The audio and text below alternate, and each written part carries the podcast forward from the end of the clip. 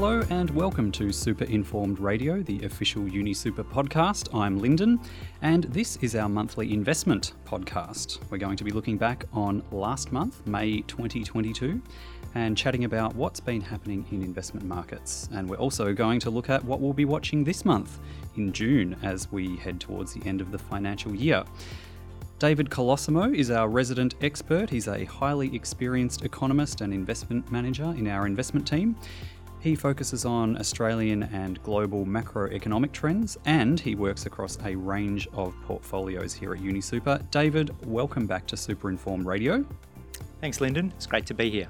Now, last month, David, we were talking about the impact of rising inflation and interest rates on equity and bond markets. Has anything changed this month? Well, inflation's still definitely a concern. Uh, but I suppose over the past month, there have been some signs that inflation may be peaking in the US.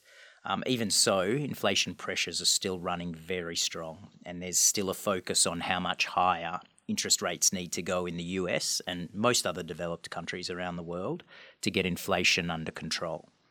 Uh, I suppose the big question is how much these rate hikes will hit economic growth. Now, we're already seeing more caution in the US housing market. Um, houses are taking longer to sell, uh, often with a discount, and the inventory of unsold homes is rising from very low levels.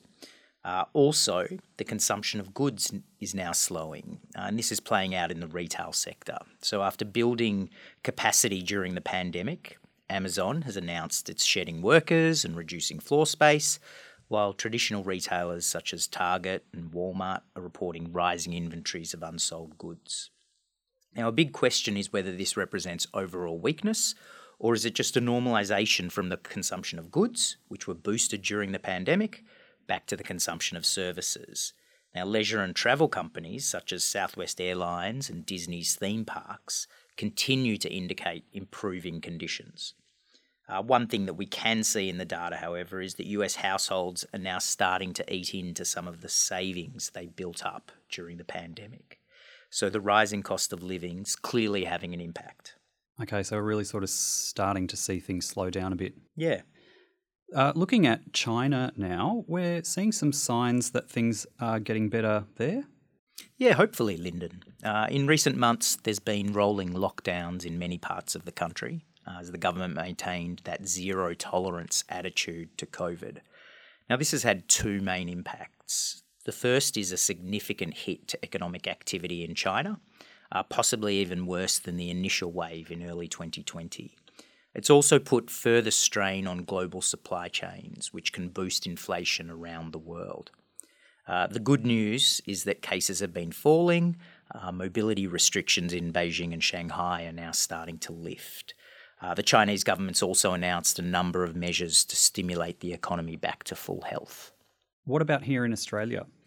Well, of course, over the last month, we now have a new government but we haven't really seen this have a financial market impact. The biggest change is that the new government has a much stronger mandate for climate change action.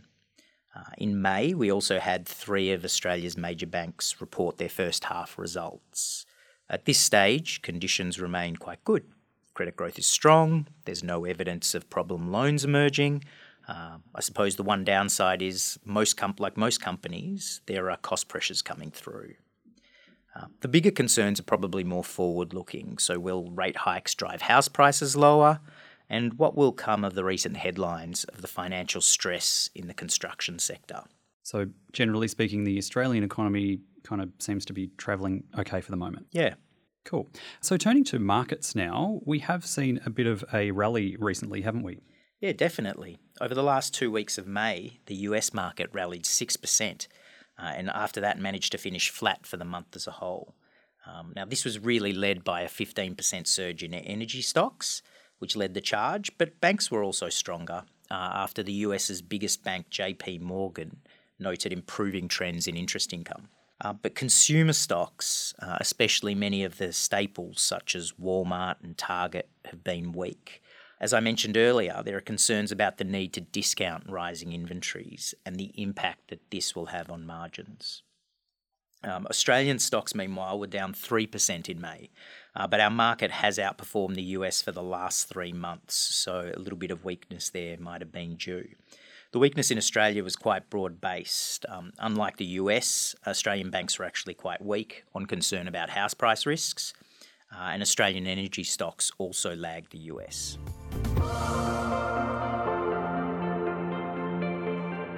Last but not least, David, what's coming up for the month ahead?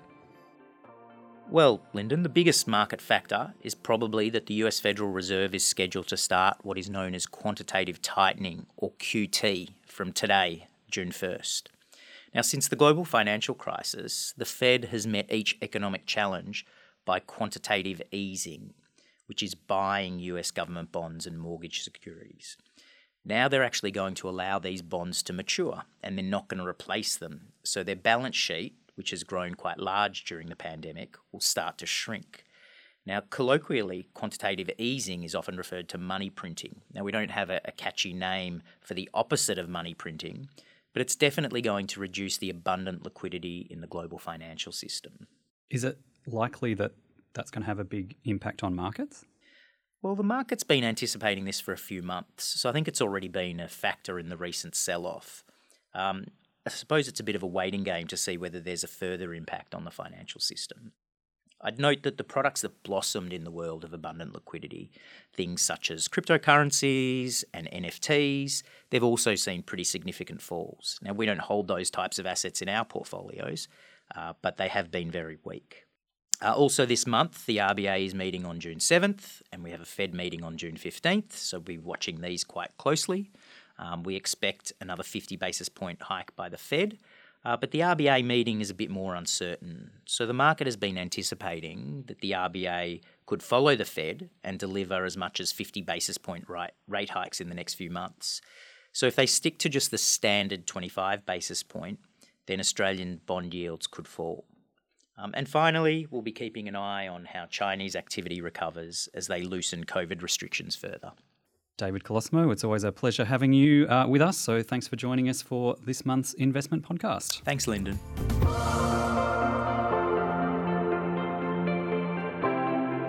And that wraps up this episode. Thanks for tuning in.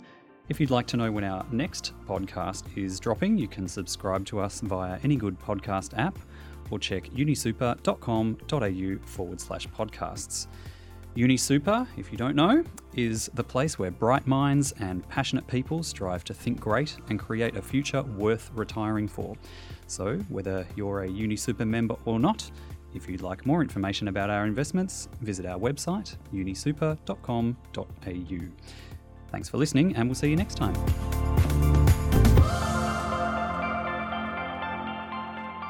This podcast is of a general nature. It doesn't take into account your personal financial situation, needs, or objectives. Before you make decisions about your super, we recommend you seek financial advice. Also, consider the product disclosure statement and target market determination that's relevant to you. They're available on our website. The past performance of any investment options we discuss isn't indicative of their future performance, and it's worth noting that by talking about certain companies, we aren't endorsing them for inclusion in your personal portfolio.